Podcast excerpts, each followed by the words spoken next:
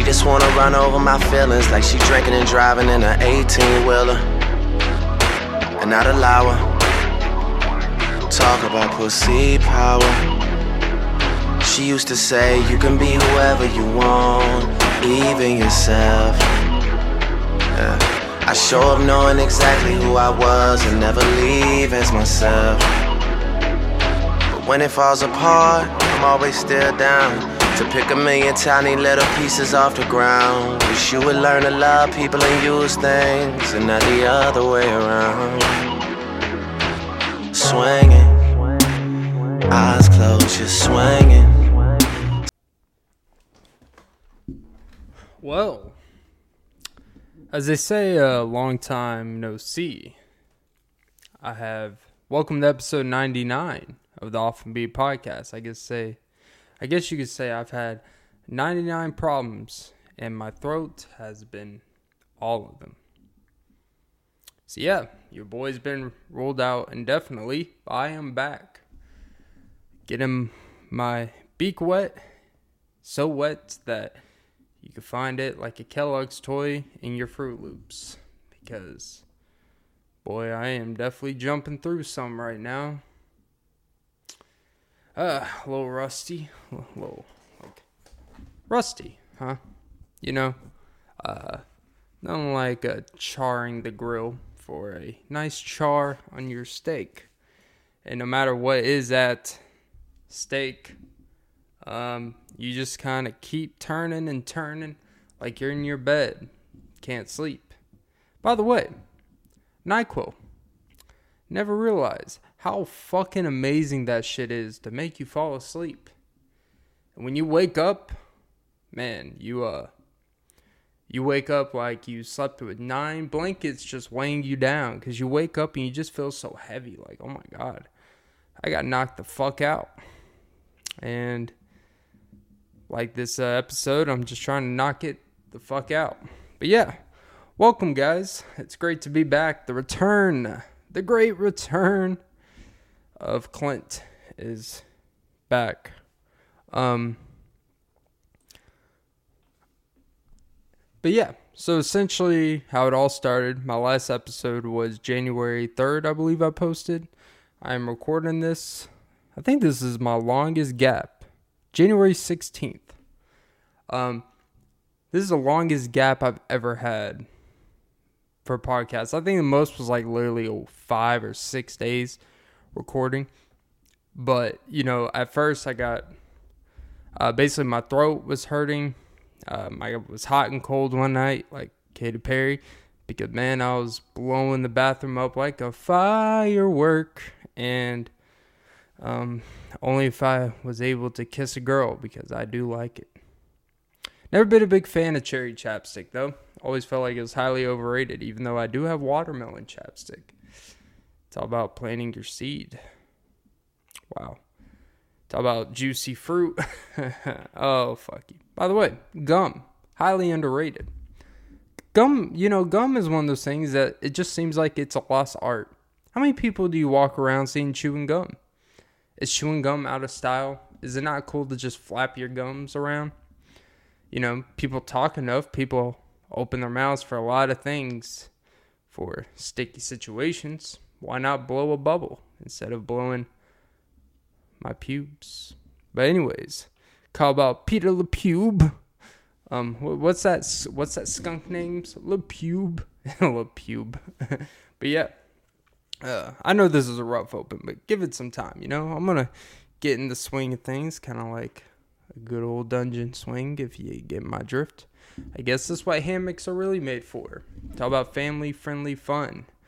But really, it's just a nice trampoline and excuse for you and the wife to be like, hey, swanging, eyes closed, just swanging. Same city, same friends if you're looking for me. Same city, same friend. Now think about it, is that is Drake's song Connect really just about being swingers? Swinging, eyes closed, just swinging. Same city, same friends if you're looking for me. Like we share the same city and same friends? Whoa. Is that a cross gene phenotype contamination? I don't know. But apparently, uh, Drake definitely uh, doesn't want you contaminating his semen with your uterus because he puts hot sauce apparently in his condoms. Because you know, flushing down the toilet is not quote unquote great for the environment, which I would assume that Drake would actually have a toilet that he can probably direct the flush anywhere in the fucking world he wants to because he kind of just has that type of fuck you money. But yeah, apparently he dabs a little Texas Pete down uh, his uh, Johnson tube and says, hey, uh, everything's bigger in Texas, including this dick.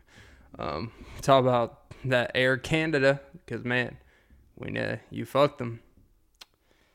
Talk about flyer miles.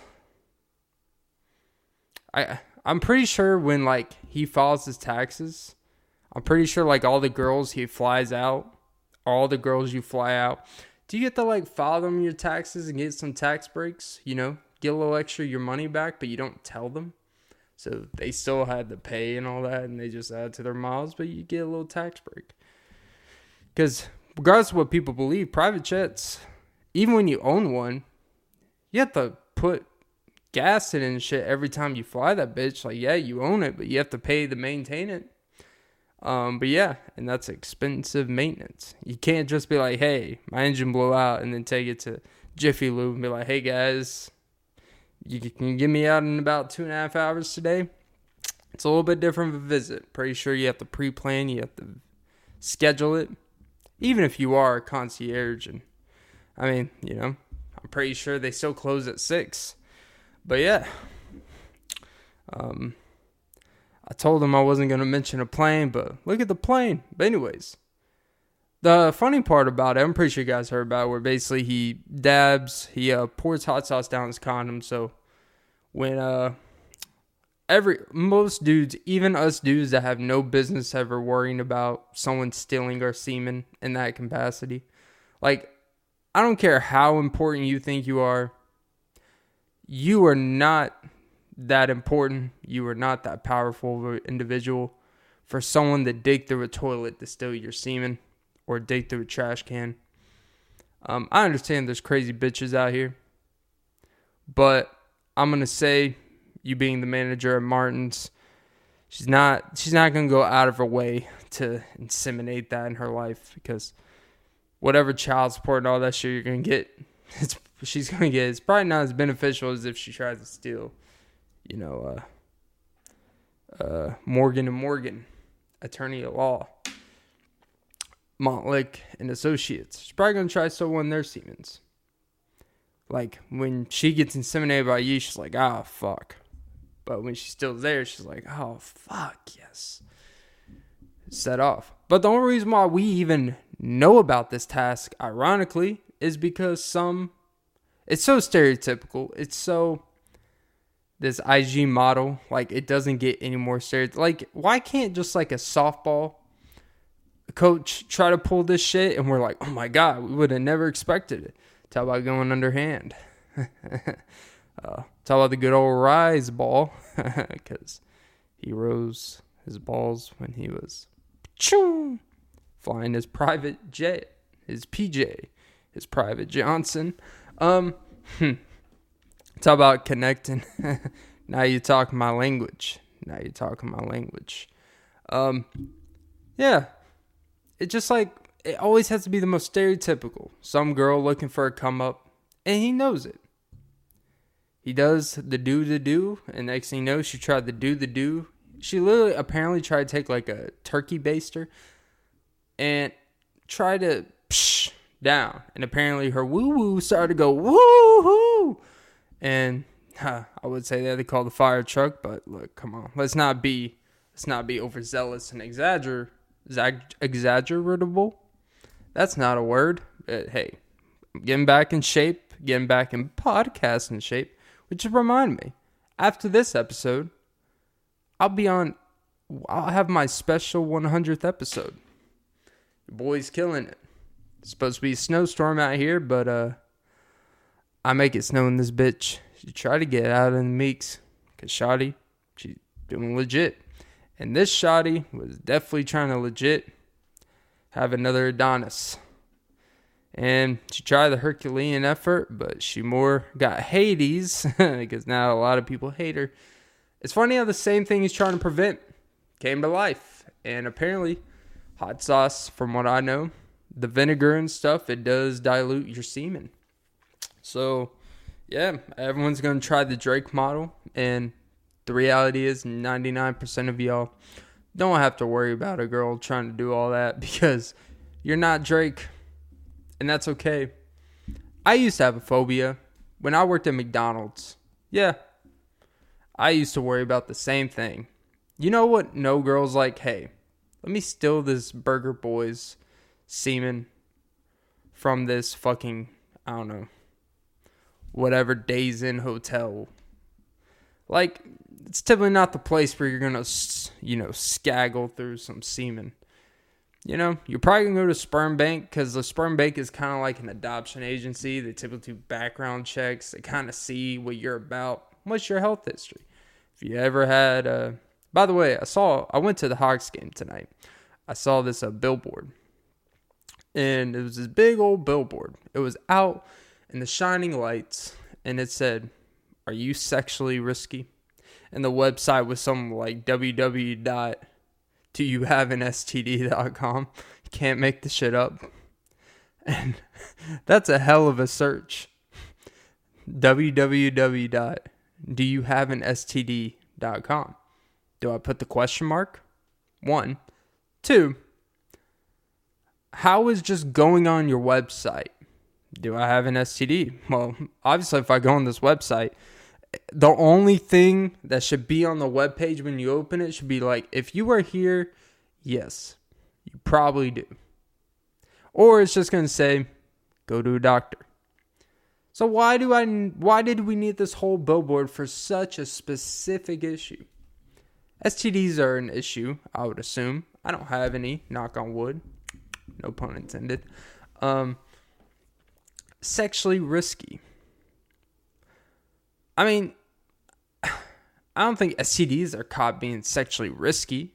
I mean, obviously, if you're not taking precautions and protection, all this stuff, but I mean, like, doing the craziest shit sexually doesn't mean STD. You could do the most mundane and basic shit and get STD. So I don't know. But yeah, uh, Drake is a pioneer. And we know a lot more about Drake these days because apparently she described the piece. And I'm not talking about his uh, Girls Want Girls piece. I'm not talking about his uh, certified lover boy. I guess we know why he is a certified lover boy. Uh, big hot sauce. Now, speaking of uh, diluting, I have uh, your boy is diluting his weight down. I don't know if you can tell by my facial structure, but I'm actually 222 pounds now. It's crazy. Some people say, man, you're kind of like 50 Cent and you're kind of like one of those actors that are like completely degrading their body for a role. For like when they're trying to play a cancer patient or Christian Bale in The Machinist. Um, except I'm not. I'm just actually working in a truck all day and moving, wearing pants, sometimes two, letting it sweat out. Five hours a day, you lose weight without trying.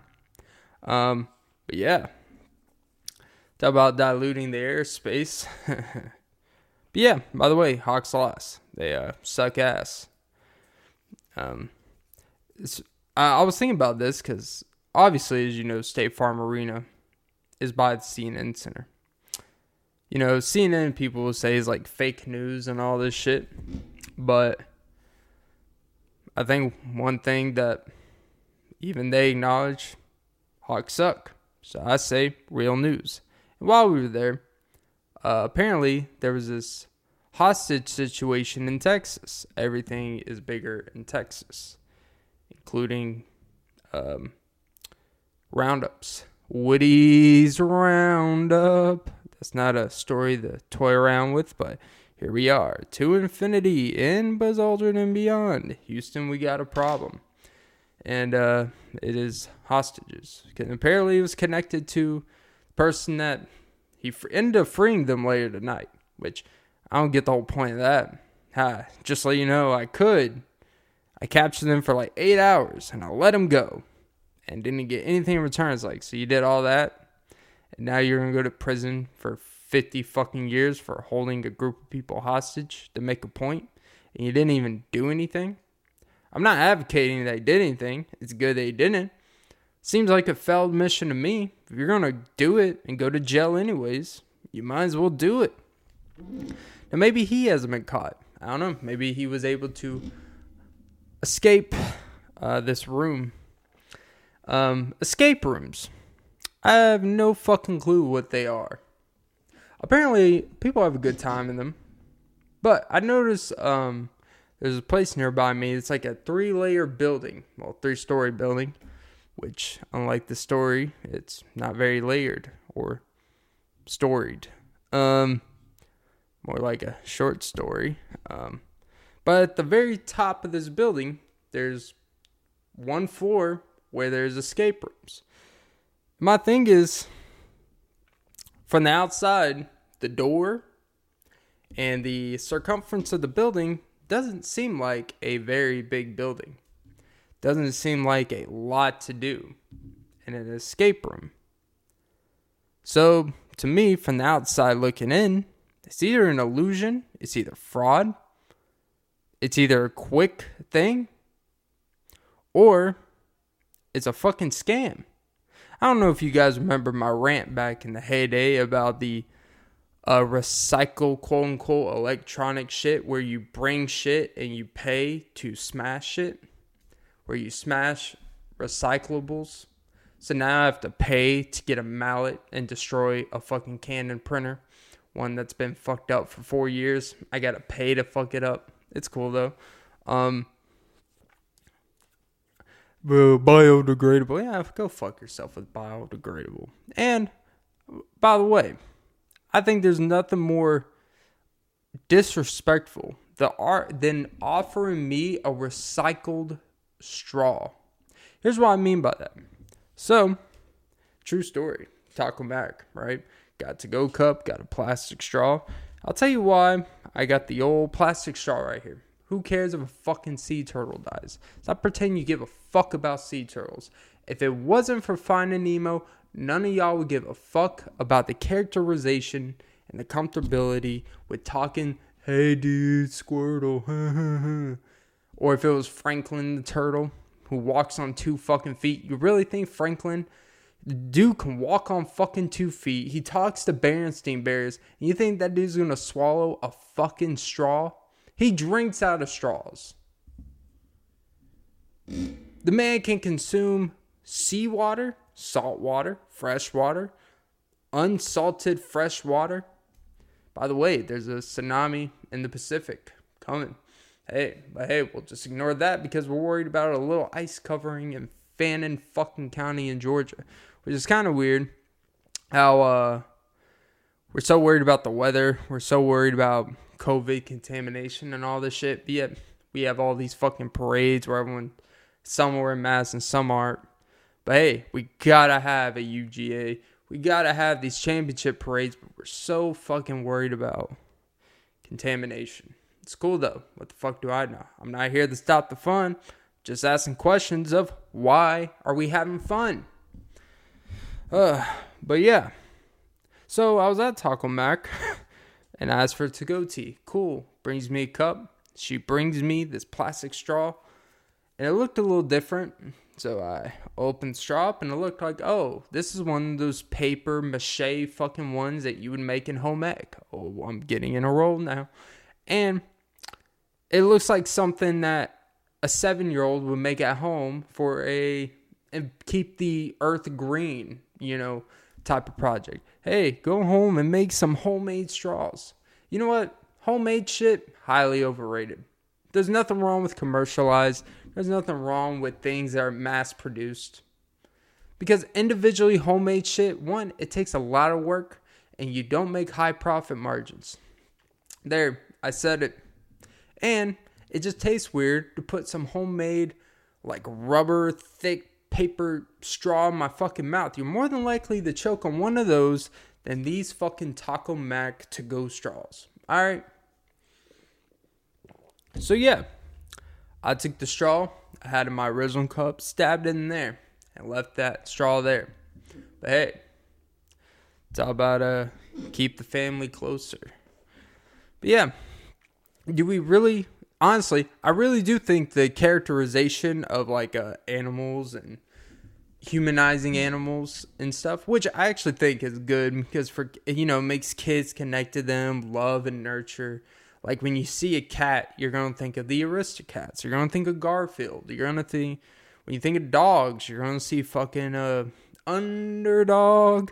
You're gonna think of my dog Skip. Why do I think of my dog Skip? No one's ever seen my dog Skip. You're gonna think of Oliver and Company. All these dancing cats and dogs. You're gonna think of the fucking musical Cats.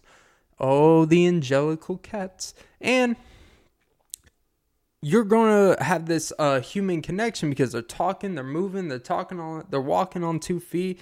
You know, they lick their sack just like you. They are just like us. They're relatable creatures.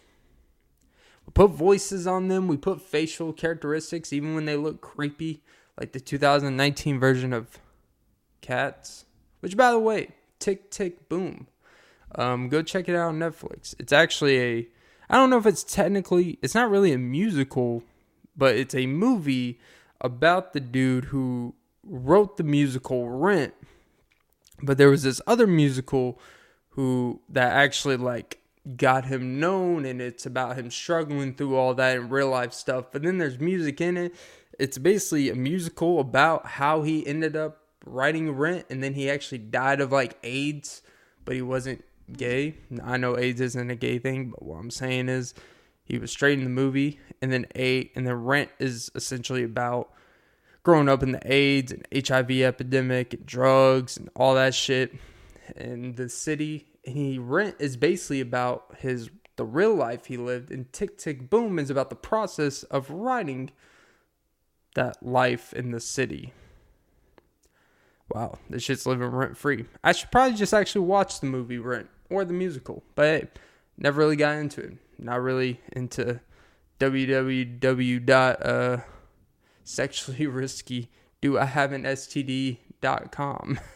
Not really into it. Not my thing. And you are what you manifest. So if I even go on that website or even think about it, boom, it will come true, right? It's kind of like conversion therapy. It's kind of like when I, have never look, man. I hate to break it to you for all you religious nuts and all that more and Mormons and all that shit. If uh, if your kid says is really gay, I mean this respectfully, of course, or he's already gone down the path where he's experimented and he's like 29 and he's he's really into um not putting Tabasco in his Johnson tube and he just lets it free. Conversion therapy is not going to do anything. It's over. I don't mean like, I mean it's over for you that that that this is his, this is what he likes, man. You know, it's not the same as ah, you know, it's a phase. It's not the same as ah, he played with GI Joe when he was younger and now he's, you know, playing with Joe's GI Bill for the green card. Um not just throwing someone in the military or not just throwing someone in certain spaces and moving them out to you know the middle of fucking Indonesia um, is gonna change what they feel. I've always found those conversion things interesting just from afar because I'm like, people. It's crazy that people really think this shit works. People really think that these extreme conversion, these extreme quote unquote therapies, you know, even rehab in general, you know, I've had my speculation on a lot of that shit is that obviously it's worked for a lot, but really for most people, it doesn't technically work. And I don't mean like, oh, you'll never go back, you'll never relapse. So I mean, it just seems like, you know, at the end of the day, it's kind of like you have all the information you want, like at the end of the day, it's up to you, I guess. And it just seems like all these therapies and all this shit, like it just seems like a scam. I mean, you know, I don't know, you know. Um, but yeah, I don't know. But yeah, go check it out. But yeah, anyways, back to the animals. Um, just a couple animals. Oh, oh Nickelback. Um, but yeah, I don't. You know, I.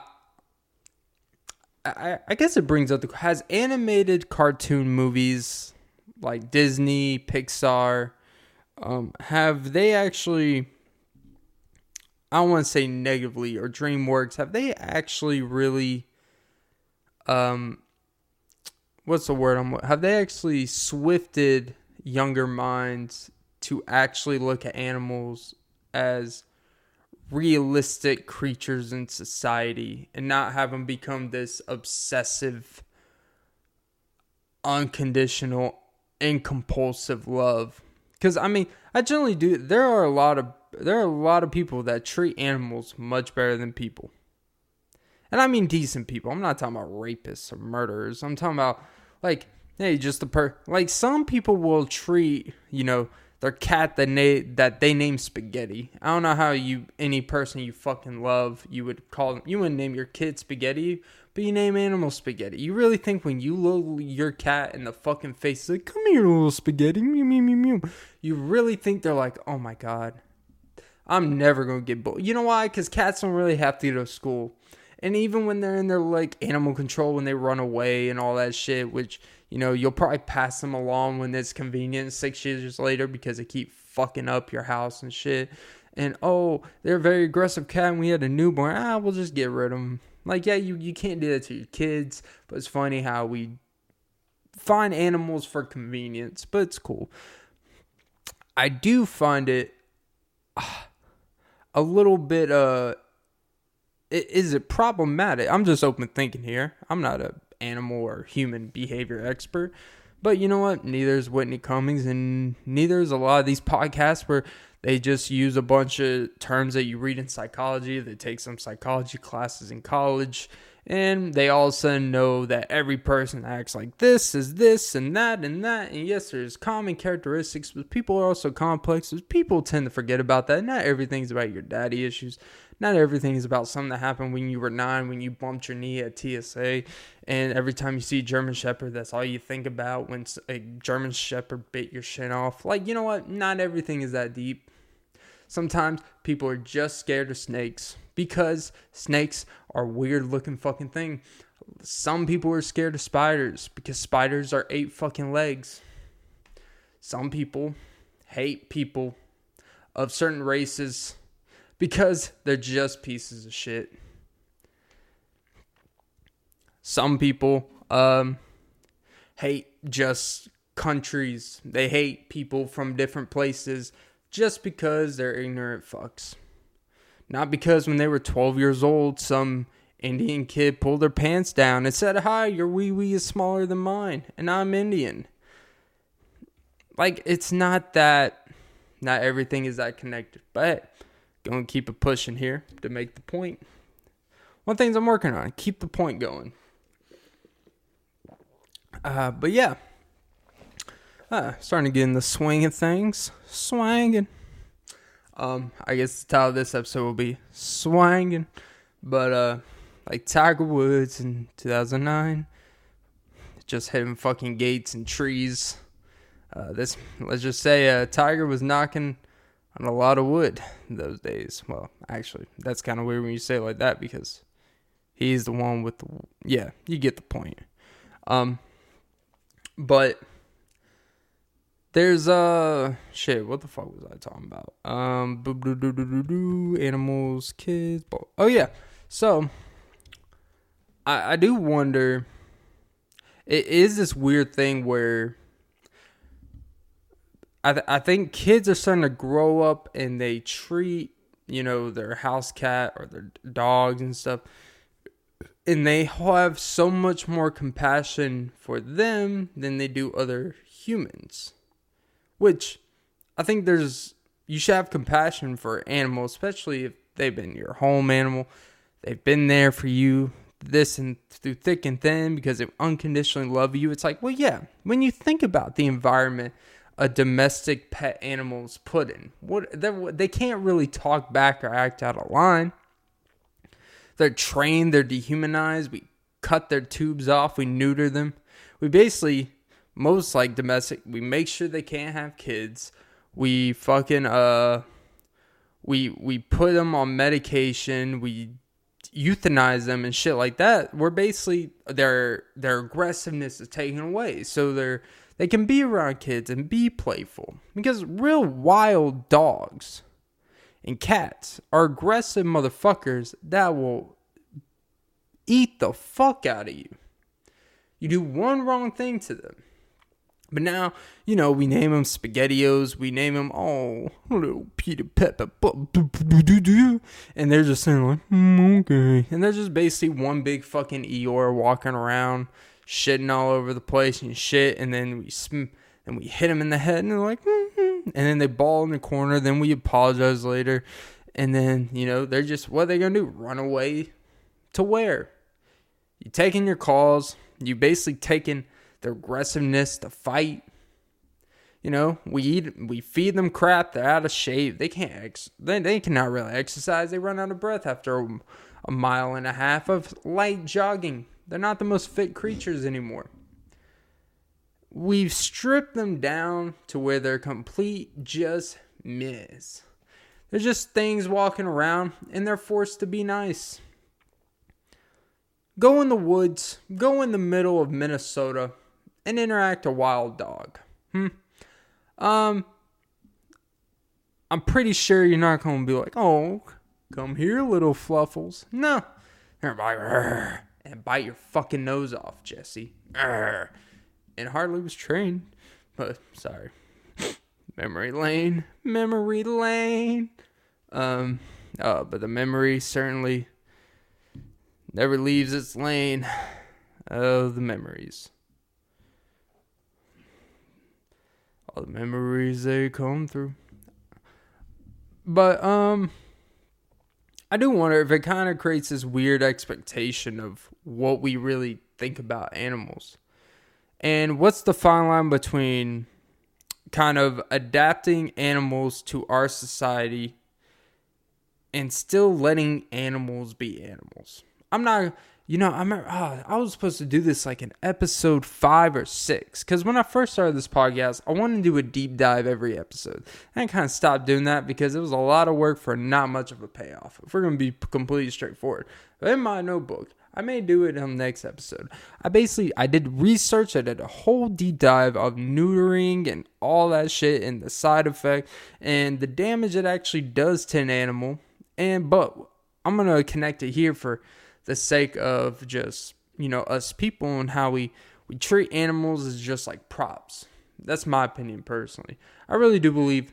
I, I do think most people care about their animals. I don't think people are pieces of shit there. I am not. I don't think most people are abusive to their animals. It's kind of weird to be abusive. Like it's one thing to be abusive to a kid that came out of you, and you just want to beat the fuck. Because you know I see a lot of.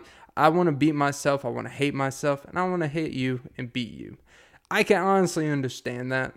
As fucked up as that sounds. One thing I don't understand if you're an adopted kid on your own merit, if you're an adopted kid and bring a child into the best life possible in circumstance and then you're a piece of shit, that's honestly worse than beating the fuck out of your biological kid. Like, or even like a step kid. Because you're still like voluntarily, but it's still like, all right, man, like, fuck you. You're you're annoying as fuck. And I see a lot of me in you. And sometimes when I look in the mirror, I want to punch me in the face, and I kind of want to punch you. Boom, boom. Kind of like a shark.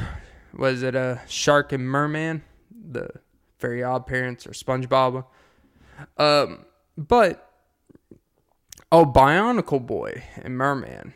Yeah, you you get the gist. But if you adopt, if you adopt a dog, you adopt a kid like you have to treat that thing perfectly because you are voluntarily adding something to your life that's typically stressful. Money, I mean, every it's financial, regardless of what. I know people aren't property. I know kids aren't property. I know animals aren't property, but it is a financial decision you voluntarily bring on your life because you think you could financially support this kid and it benefits both of you. Whatever. Mm-mm. But when it comes to animals, it's just like, all right, you can't adopt an animal and then beat the shit out of it once you've already taken all of its powers away.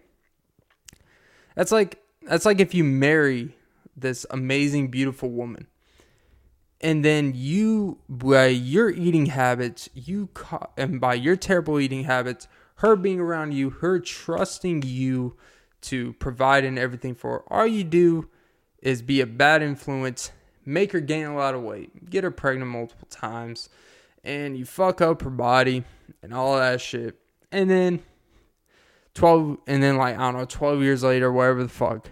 And then she doesn't look the way you like oh you need to lose weight you need to do this.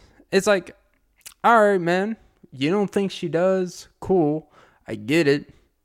But you kind of contributed to this she was she had an amazing body had an amazing life before you it's called be gracious it's like have a little common sense awareness like, man, you see this? You your decisions adopted this body mine. Alright? I don't believe in unconditional love. There's always conditions everything. But by god damn it. It is what it is. It's conditioned. I don't know. I had an idea where I was going with that ending, but hey. All right. Anyways, transitioning. Um. Uh. Oh Jesus. I. My balls are kind of scratching the surface. Oh Jesus. Yeah. Change your underwear is overrated. I can't believe I said that out loud. Um. But yeah. Okay. Milk. All right. No, I'm not talking about Harvey. Another age joke. I'm talking about milk. Right? Milk is one of those things that when you when you're young, it's quote unquote good for your bones. It's quote unquote good for your uh, strength and growth. To prevent osteoporosis, I believe. I, maybe even arthritis. I don't know. I'm not a milk expert. All I know is when I was younger, I used to drink a lot of it, right? You know what else I noticed? I was an ox. I was a fucking bull. Strong as a fucking bull. I was built, you know, I, I was just built. I don't know a comparison. But let's just say your boy was was stoned with uh shoulders and chest hairs. Still have the chest hairs, but uh let's just say uh not as much of burliness. It's just I guess you could say it's a cherry. Get it? Chest hairy cherry. Oh, don't pop that weasel. Pop it right in the ground. Pop goes the weasel. Nah, felt like I'm living Groundhog Day all over again. Except, uh, and feeling like a little Scrooge, popping up and down, up and down, up, down, up, down, like a bobber. Um, what about Bobber? wow, that's a lot of Bill Murray references. Except, uh, I don't ghost Buster. He's a buster, whatever the fuck that means. Uh, but yeah. Um, milk. I've been casually incorporating milk back in my diet. Milk is supposedly, you, you know, like when you get older, like when you start like reading dietary stuff and health stuff, apparently all the stuff that made you strong worked, recovered from workouts. You weren't even thinking, you just ate it regularly and consumed it regularly drink it regularly, whatever it fucking was. And it just worked. Everything that you drink and ate it for worked. You got bigger, stronger, healthier. Bananas. Bananas, milk, peanut butter, all this shit was supposed to be fucking healthy. Fruit, apples, healthy. Grapes, healthy. Granola bars, healthy. Then you get older and it's all the stuff. Bananas are terrible for your digestive system. Milk is terrible for your digestion. All it does is create all this bacteria in your stomach. You're unhealthy because the way cows are pastured and all this shit. Peanut butter, oh, it sits in your chest and it could cause heart uh, our uh, arteries to clog up. Which I mean, if you've ever eaten a lot of peanut butter, I mean, look, you could be struggling breathing. But yay, look, man, all I know is when I did all that stuff, endless amount of energies, healthy as fuck, built like an ox, and built like stone, right? But that feels like the Stone Ages. Year one, right? Jack Black and Michael Cera. Year one. And now all these things, we just were told, we hear through the grapevine there, uh, there's honestly too much health information out because there's so much health information now that you can find the negative with everything and the positive with everything. So let's let's break down some common sense. Now there's this weird keto shit where apparently keto works. So I'm not gonna shit on keto. I I haven't really tried it, but I've tried versions of it kind of. For me, intermediate fasting without thinking about intermediate fasting works. And by that I mean like if you eat at the right times, all this shit, typically you're not as hungry when you're working, you drink a lot of water, like you'll intermittent fast without even realizing, to be honest. That's honestly contributed a lot to my better health uh, trajectory. Um,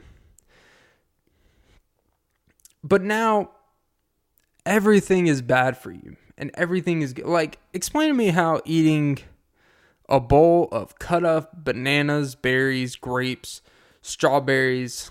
There's problems with all those food and yogurt and a glass of chocolate milk.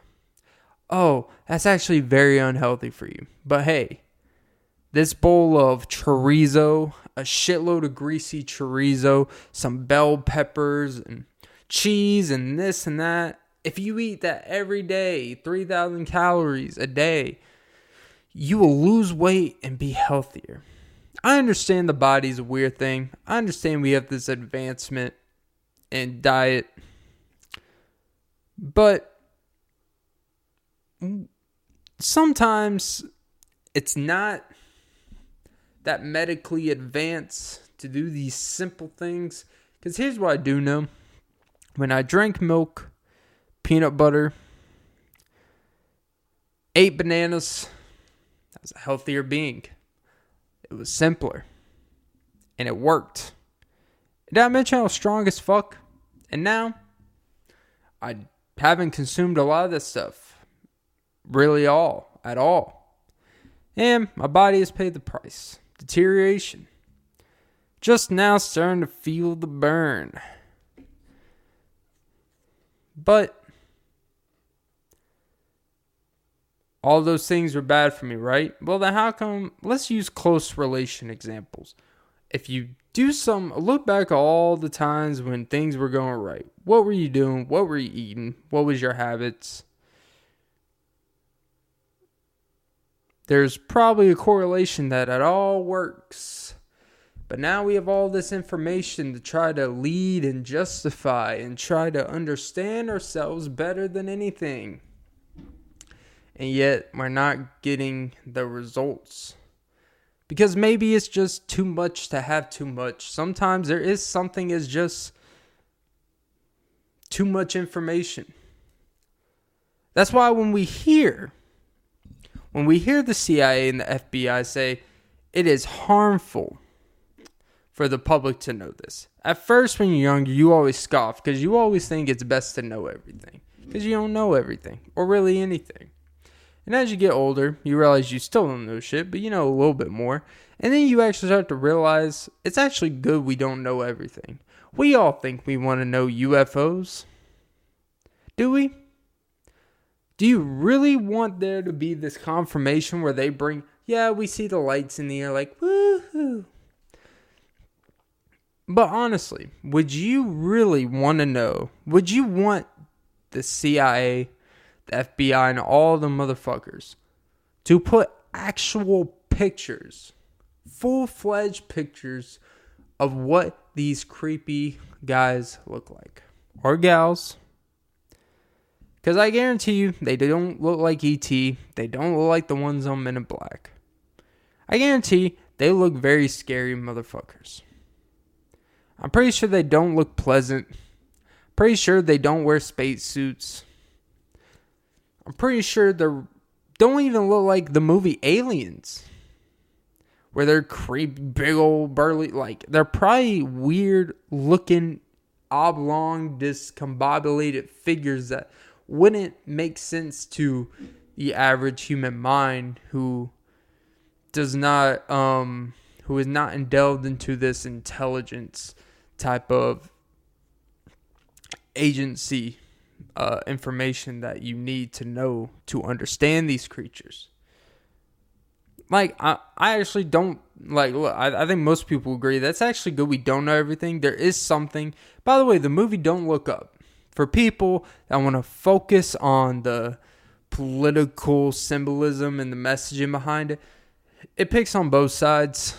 I think it's pretty clear cut. Stop making this this woke thing. It's not actually this woke thing. Anything that goes against conservative values is always quote unquote woke. Which I think is ironic they call that woke and SJW shit.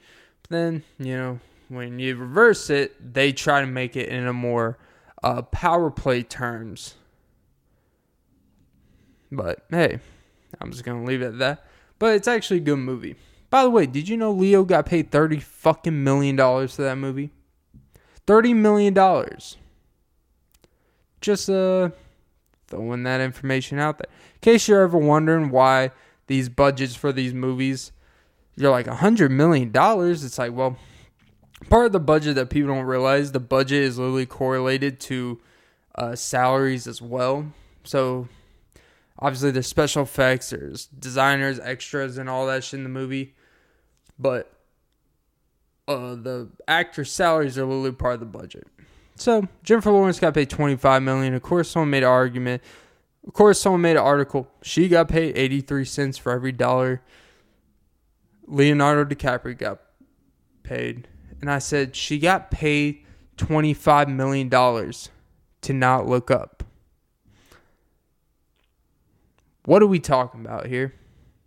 Not going to get into that. But, anyways, sometimes, more of the story is see, if we didn't know about their salaries, life would have been just fine. No one would be mad about the fact that she got paid 83 cents for every dollar Leo got paid no one would get mad because there's too much information. Wow, that sounds like some protective misogyny. Well, of course, I always gotta protect the misogyny. Cause your boy is misogynistic, oh, chauvinistic. Um, but yeah. Uh, oh, Mickey Mouse.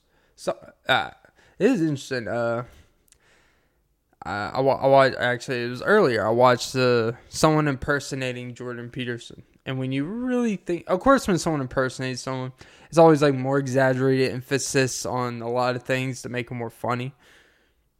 It really does sound like like now, but now every time I actually I've listened to Jordan Peterson since, it actually like all I think about is the Mickey Mouse type of voice. Like, if she's not gonna pick to meet you well, why would she pick to mate you? Type of thing. I can't even do it. I'm not in the right mindset to do it, but you get the point. But yeah, basically, most of I could summarize Jordan Peterson's teaching. Why would she recreate with you when she looks at you and sees weakness? That basically summarizes it. Basically, be better. Um, but yeah. Let me knock on wood. Uh, uh, but uh, yeah. I don't know. There is a oh, here's a fun fact. Did you know that alligators? Did you know that when they are chomping on your body, when they are killing humans, did you know that they actually cry tears? Because humans and crocodiles and alligators, crocodiles, alligators are basically the same family. You know, unless you watch uh what's that fucking movie with the crocodile and alligators? Fucking Jesus Christ. What is the fucking movie with the crocodile and alligators? Oh, not Beauty and the Beast. Fucking Sorcerer's Stone. No, that's fucking Harry Potter, you dumb fuck. Ah, Jesus. Um, oh, jeez, it's at the tip of my membrane. Jesus, Jesus, Jesus, Jesus. The one where they're singing and dancing, rolling through. Pocahontas. No, it's not. Ah, whatever. You get the point. Anyways, do you know that they actually shed a couple tears? I'm not talking about crocodile tears where it's fake and so like, chomp chomp. But we actually have this dissonance connection with them. Because when they chew, because when they're chewing us, without getting too graphic, when they are chewing us, they can literally taste.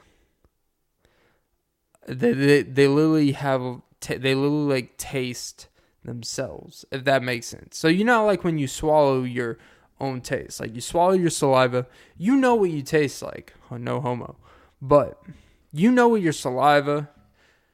You know, you have a good grasp of what you smell and taste. Well, actually, not smell because we are not good senses of our own smell, but taste wise, like we know what the taste of our own blood tastes like.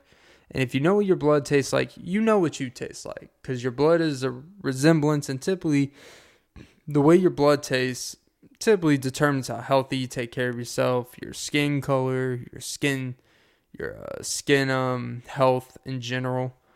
You keep good track of it, your pores, hydration, blah blah blah, your zinc levels, magnesium, blah blah blah. Um. Oh, the fucking Jungle Book. That's where the fucking crocodiles. Of course, it's in the fucking jungle. Jesus Christ, Clint. I used to always watch the Jungle Book at a in a Waffle House freezer.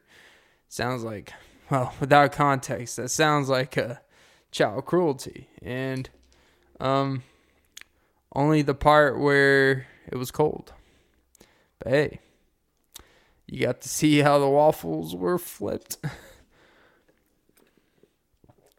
um. I know exactly where that Waffle House is. Anyways, but yeah, it was um when they when they taste when they taste us when they taste how great we taste.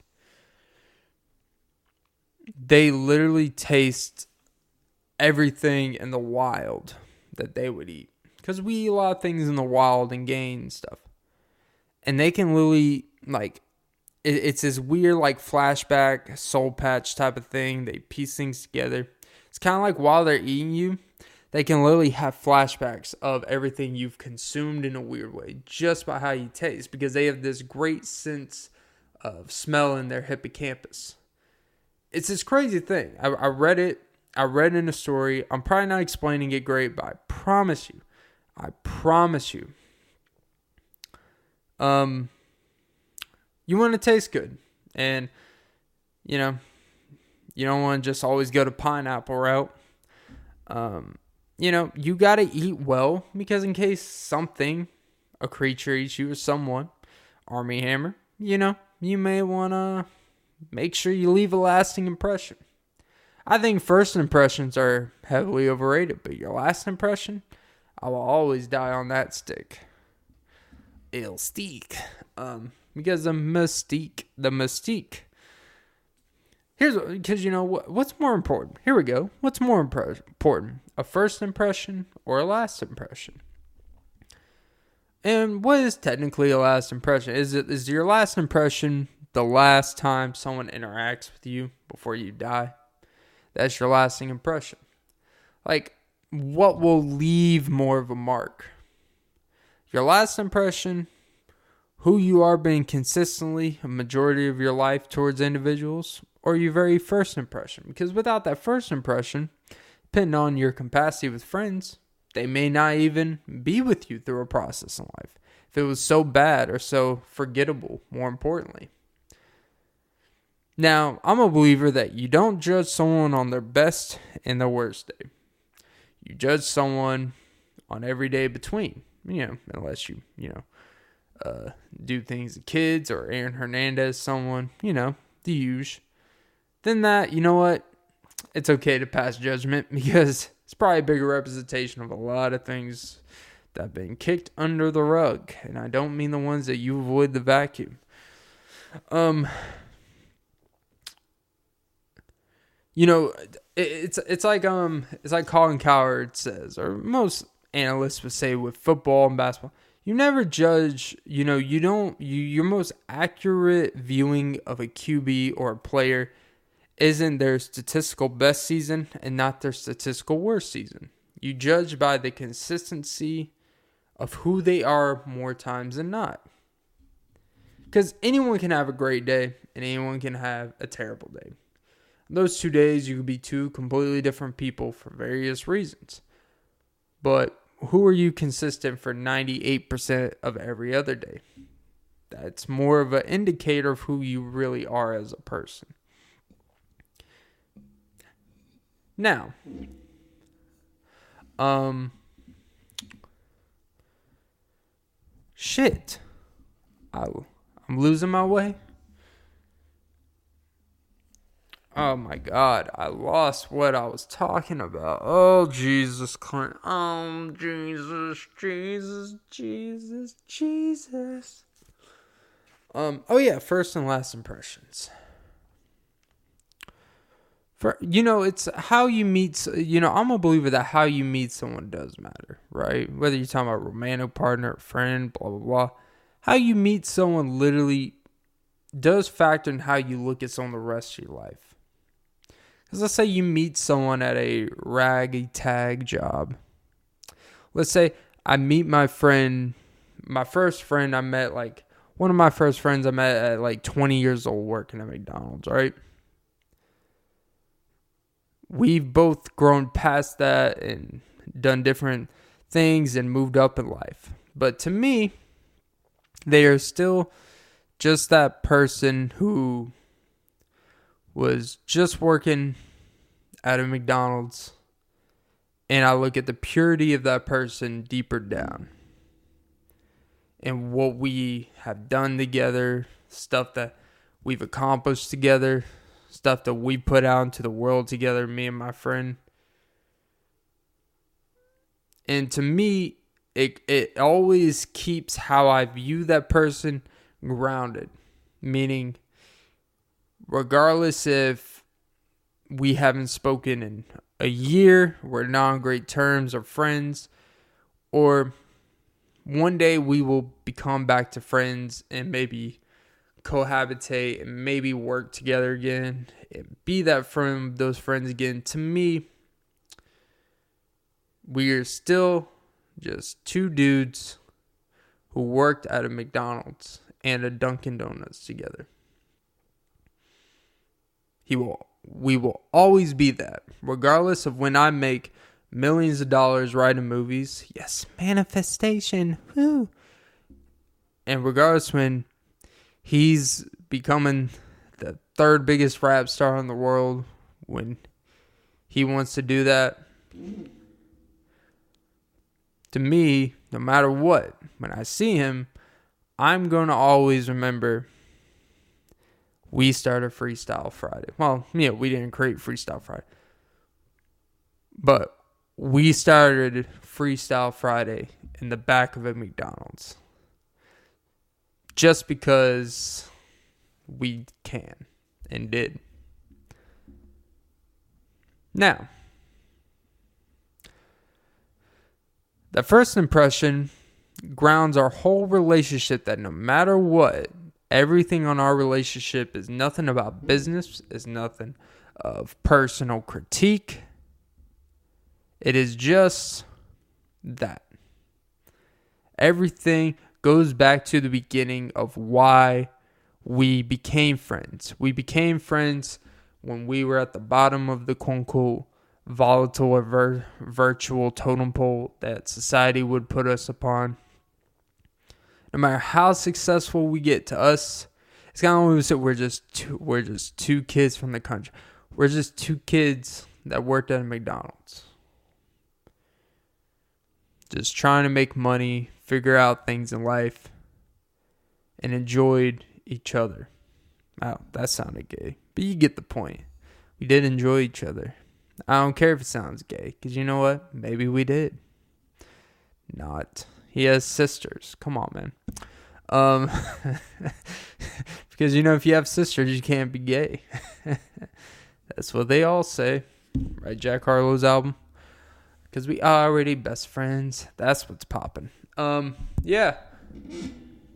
But your first impression, your first, um, it matters because that does view how you, now let's say the opposite if you meet someone if you meet someone when they're homeless and a drug addict right no matter how much they recover and all that you're always going to look at them in a victim type of mindset you're always going to look at them i know this sounds weird but like if you meet someone that's homeless laying on the street hooked on drugs and then you take them in you put them in rehab. You pay to get them clean and all that shit. And even if they do all that shit, get themselves right, five years later, they're well off in life. To you, there will never, I wouldn't say anything more, but to you, selfishly, you're always going to look at them as that person who is lost and hopeless without your assistance. Even if you mean the well, the wellest, even if you mean the brightest that first impression is everything to you. Maybe this is just my own uh maniacal maybe this is just my own projection of life type of thing and maybe it's a reflection on me how shitty i can be. And i don't even think what i'm saying is shitty. I think it's actually pretty true. Like if you meet like and then let's say even the complete opposite spectrum. Let's say you meet someone that is so well off, we'll just say financially, they look like they got everything together, they're well dressed, they're well put together. And then let's just say five years later, they lost it all. I lost it all, as Lloyd would say. They lost it all. They don't, you know, they let's just say they became lazy, they became depressed, all this shit. They went down a dark path, they lost all their money, they lost their living space and they lost their car and they're starting from scratch. Your first impression is going to be, man, I used to think you this, but man, what happened? You fucked it up. When maybe they didn't fuck up anything because maybe it was a facade, maybe they they were just impenetrable when no adversity was there, right? We we go down that rabbit hole, but you're always going to view them as the person that you thought had it. And now they don't. And everything is that origin and reference point. And then you have the lasting impression before someone passes or before the last time you ever speak to them, before you never speak to them again in life. They could have said a hurtful thing to you that can never be taken back. They could have gave you the greatest gift in the world. And everything else they did before that was terrible to you. But they gave you a great gift, a parting gift.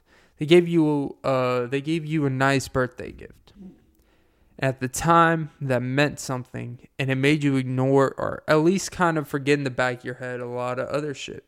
I know I'm rambling here, but I gotta fill the hour, which I'm past it, so I'll wrap it up like a Drake.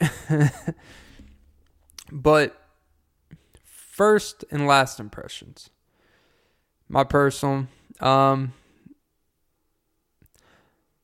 I think something that I've come around to is first impressions does matter. How you dress, how you appear, how you whatever. Because if you don't get in the door, everything else doesn't really matter. You just got to get in the door, and then you can say, fuck your fucking society impression of how I dress. But you gotta appear to give a fuck. You have to appear a certain way, whether you like it or not. And once you get past that shit where you don't have to do that, then you just say, all right, man, I'm fuck you. I'm not wearing this shit. I got money, ho. But I'll end it with this.